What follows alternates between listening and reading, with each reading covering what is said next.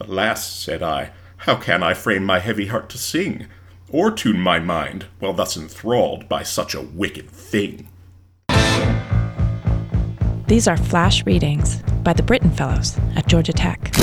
The subject. All right. I'm Caitlin Kelly. I'm a Brittain Fellow in the Writing and Communication program at Georgia Tech, and I study literature and culture of the long 18th century in Britain. The very long 18th The century. very, very long 18th century. what does that mean to you?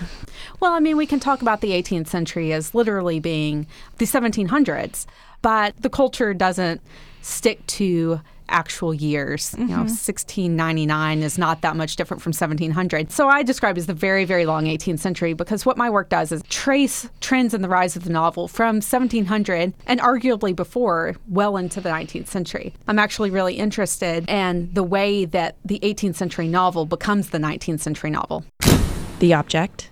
You are writing about a very specific moment of devotional practice in Pamela. So you want to set it up? It was a common practice for people to copy, say, poems that they ran into that they liked into their letters. And then they'd mm-hmm. send that. So you would know what poems they're reading or what they're thinking about at the moment. And Pamela does this all the time. She's always copying things into her letters. But a lot of what she copies are actually scriptural texts or other devotional texts. And I'm looking at one specifically, which is the 137th Psalm, which is about the Babylonian captivity. I should back up and tell you some about the plot. Yes. Pamela, the title character, is a teenage servant girl. Her mistress has died, and now she is in the employ of her mistress's son, Mr. B, who's your classic libertine figure. She's defending her honor and her virtue against the rakish Mr. B. And it gets to the point where he's controlling her physically by keeping her captive in his home. She's under surveillance by Mrs. Jewkes, the housekeeper. She's not even allowed to go to church, which for moral, virtuous Pamela, this is a problem. So she spends a lot of her time in devotion. And we actually don't see those moments of devotion a lot. What we see mm-hmm. are the products of it. So mm-hmm. her revision of Psalm 137, which she adapts to fit her specific case, and she allies herself with the Israelites in captivity. Take the first stanza. The scriptural version is this When we did sit in Babylon, the rivers round about, then in remembrance of Sion, the tears for grief burst out. When Pamela revises this, you can notice she really makes this about herself. When sad I sat in Brandon Hall, all watched round about, and thought of every absent friend, the tears for grief burst out.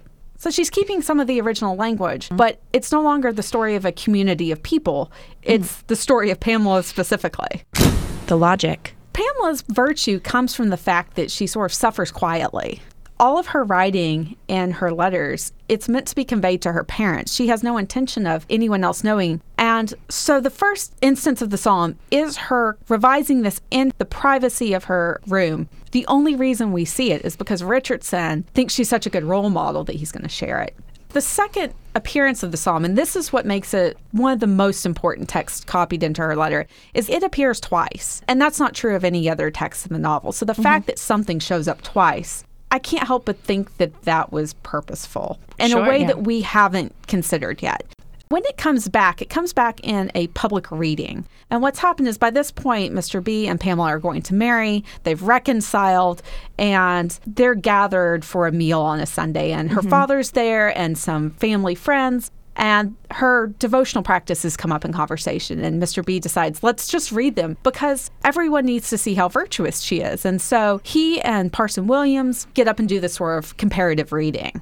Pamela begs him not to read it. She sees it as appropriate in her devotional time and space, but to mm-hmm. move it into this public forum goes against everything she believes as being virtuous. And so we have this public performance, but mm-hmm. afterwards everyone praises her for it. And she sort of, you know, Praises specifically the adaptation. praises her adaptation of it.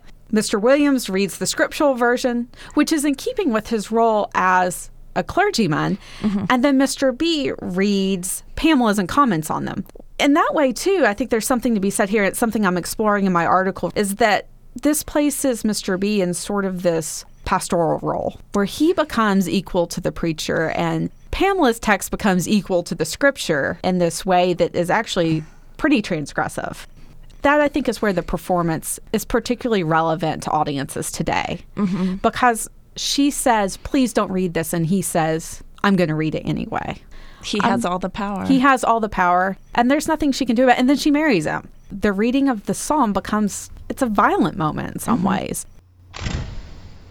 When sad I sat in Brandon Hall, all watched round about, and thought of every absent friend, the tears for grief burst out.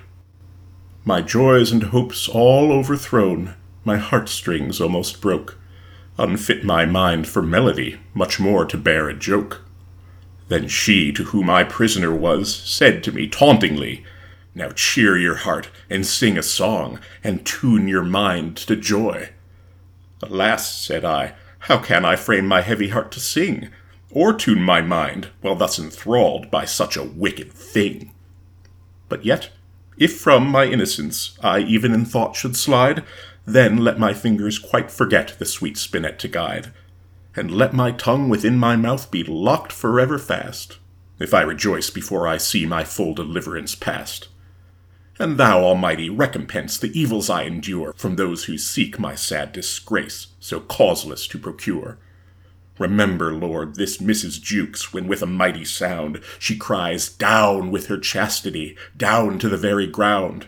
Even so shalt thou, O wicked one, at length to shame be brought, and happy shall all those be called that my deliverance wrought. Yea, blessed shall the man be called that shames thee of thy evil, and saves me from thy vile attempts, and thee, too, from the devil. the project. I'm really interested in the relationship between Pamela the novel in the new emerging literary marketplace and these moments of private devotion.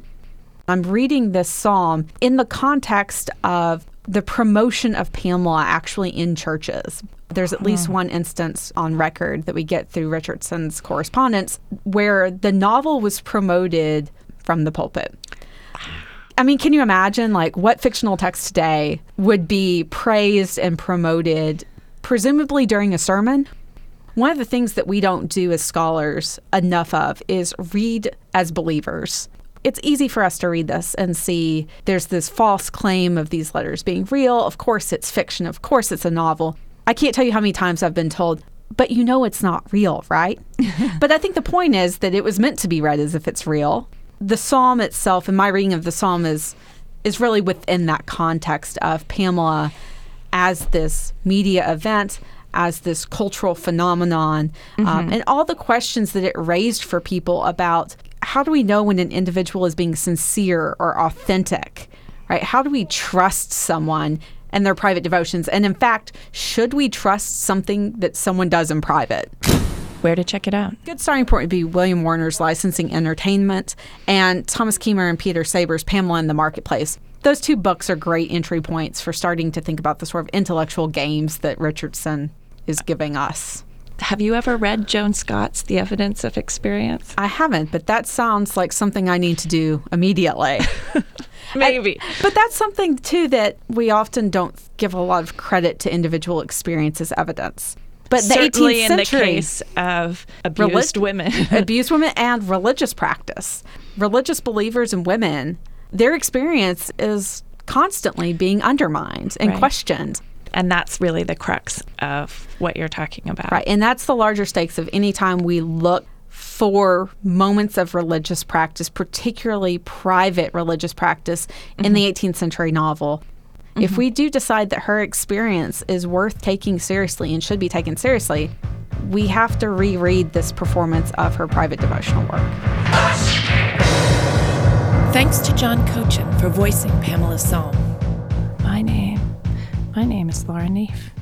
my name is Lauren Neef. Thanks for listening. My name is my name.